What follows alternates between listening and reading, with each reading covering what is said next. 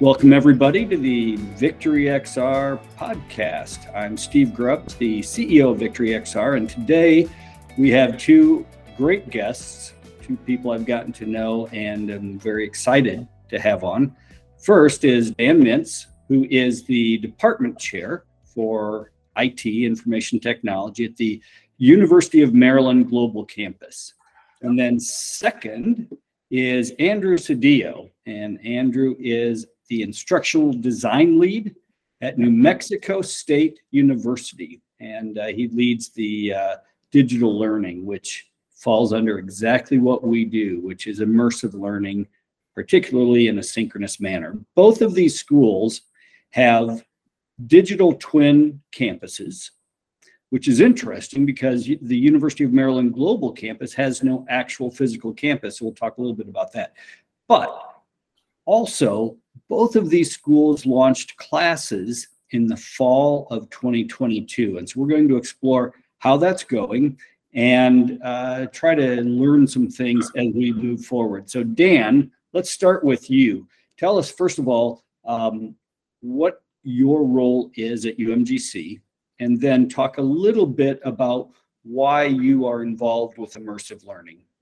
So, my day job is I'm in charge of an academic department my department is responsible for all the degree programs in information technology uh, at the undergraduate and graduate level.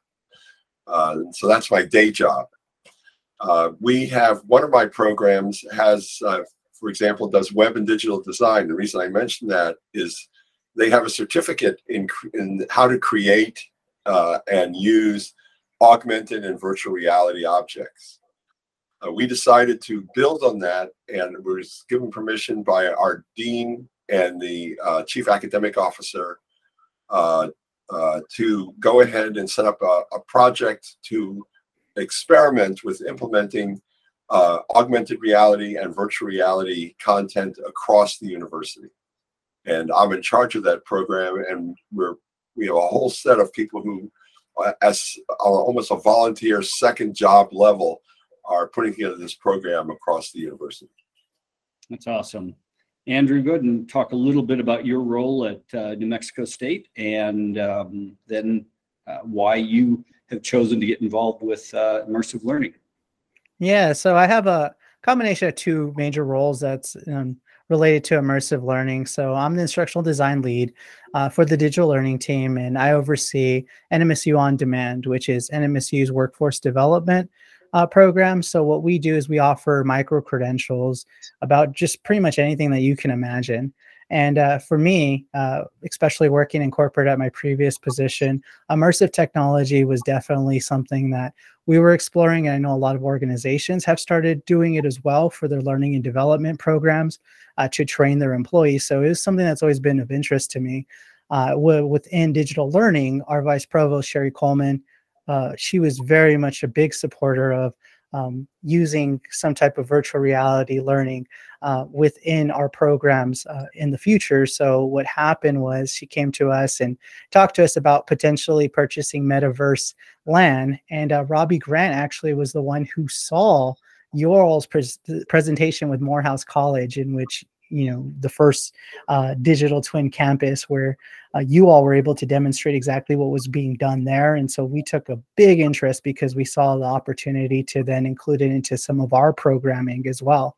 Um, so once we saw that i mean the rest is history working with victory xr and then starting to then um, you know uh, integrate the uh, digital twin campus into our programs this this fall. And then also my other side is i am also an adjunct instructor for the edlt pro- program as well which is education uh, design learning technology. And so what we do is we're basically educating future educators on how to integrate technology in their classroom. So this was a win-win for everything for me and in both the um, areas in which i'm involved with.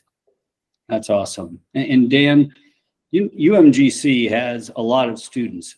Can you tell us approximately how many online students you have currently?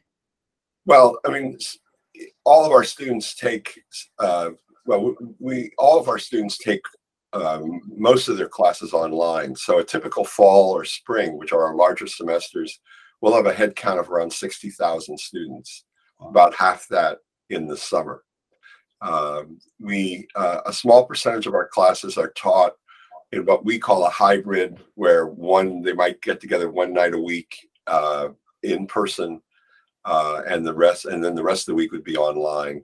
We also teach uh, overseas uh, active duty military uh, students and their families in Europe and Asia in, in, contract with the Department of Defense and with Veterans Administration to teach over there. But the vast majority of our students are online uh, of all the courses. Stateside, it's about 95% of our classes are online.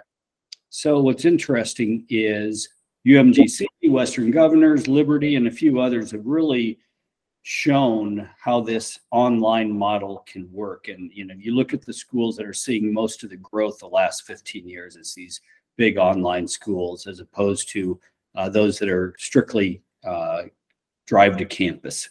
Uh, so uh, talk to me about, and you and I have had this conversation, but talk to me about why you are pursuing this effort to integrate in some courses uh, virtual reality, and maybe if you could talk a little bit about the use cases specifically.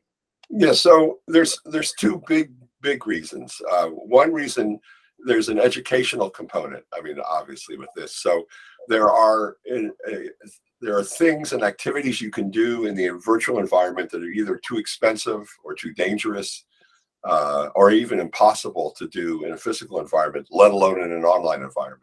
An example, in fact, would be one of the pro projects we're working with with Victory XR is uh, for our criminal justice classes, both uh, criminal justice and our forensic biology classes. I tell people uh, when we came up with this uh, this part of the project, that's when I learned we had a forensic biology class. Uh, uh, but for that, we're we're setting up a crime scene where there'll be a victim, blood spatters, potentially fingerprints. Uh, other clues that'll be randomly generated so they can do it multiple times with different setups. That's something that would be almost impossible to do in any environment. So there are, edu- there are educational experiences that uh, an immersive environment can do that you don't get in a, just a pure online where you're reading text or you're you're interfacing with people in a Zoom session or something like that. The second thing is, I think all the schools that have gone online find that most of the students are very happy with the flexibility and schedule they get as a uh, that allows them to sort of control the timing of the education. But there is a segment of students that lose a certain connection with the uh, the educational process and with the institution. And so we think there's a second component that uh, will be true of all universities or all educational institutions that are interfacing to their students online, where you get a much deeper relationship that comes into place because of this virtual connection, uh, the synchronous uh, interaction.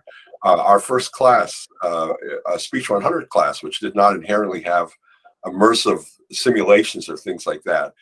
Uh, the feedback we got from uh, our students was they had a much deeper relationship with the other students which was an interesting result, a hmm. much deeper relationship with the faculty member, felt much more connected to the educational process. So those would be the two main reasons, both educational content, but also a relationship engagement issue that I think the online universities have to deal with. Got it. Yeah, that makes a lot of sense. And Andrew, I'm not really familiar with uh, how much online or remote learning there is at New Mexico State. Do you primarily use yours for students who are remote learners or on campus learners? Uh, yeah, so this fall we actually used it for two remote learner uh, situations. So we actually have uh, NMSU Online, which we do have full online programs. Uh, and then part of the unit that I work for, which is the instructional design team as well, is what we're doing is we're we work with instructors which serve as our subject matter experts to enhance the learning experiences for our students uh, especially for those who are transitioning from bringing their typical live courses into an online setting that's where virtual reality has been awesome. Uh, my experience, I got to experience firsthand as the instructor because it was actually my class as one of the courses that was part of this launch. Um, so just like what Dan said, I've taught for about over five years now um, as an adjunct, and my students are all remote. And this semester was so different it, it, it felt different, especially when I would interact with my students. Of course, we'd always do it through web conferencing, but actually having on our virtual reality headsets our or Oculus or MetaQuest 2s um, every week we'd meet once a uh, for one hour every week and we'd actually you know engage in this virtual space and i felt that that social piece was so different. It actually felt that i was really meeting with my students one-on-one that was a lot of feedback i received from them as well. Uh, some of them have never even attended a course on main campus ever and this was their first interaction with another student in that way and they thought that it just enhanced their entire learning experience.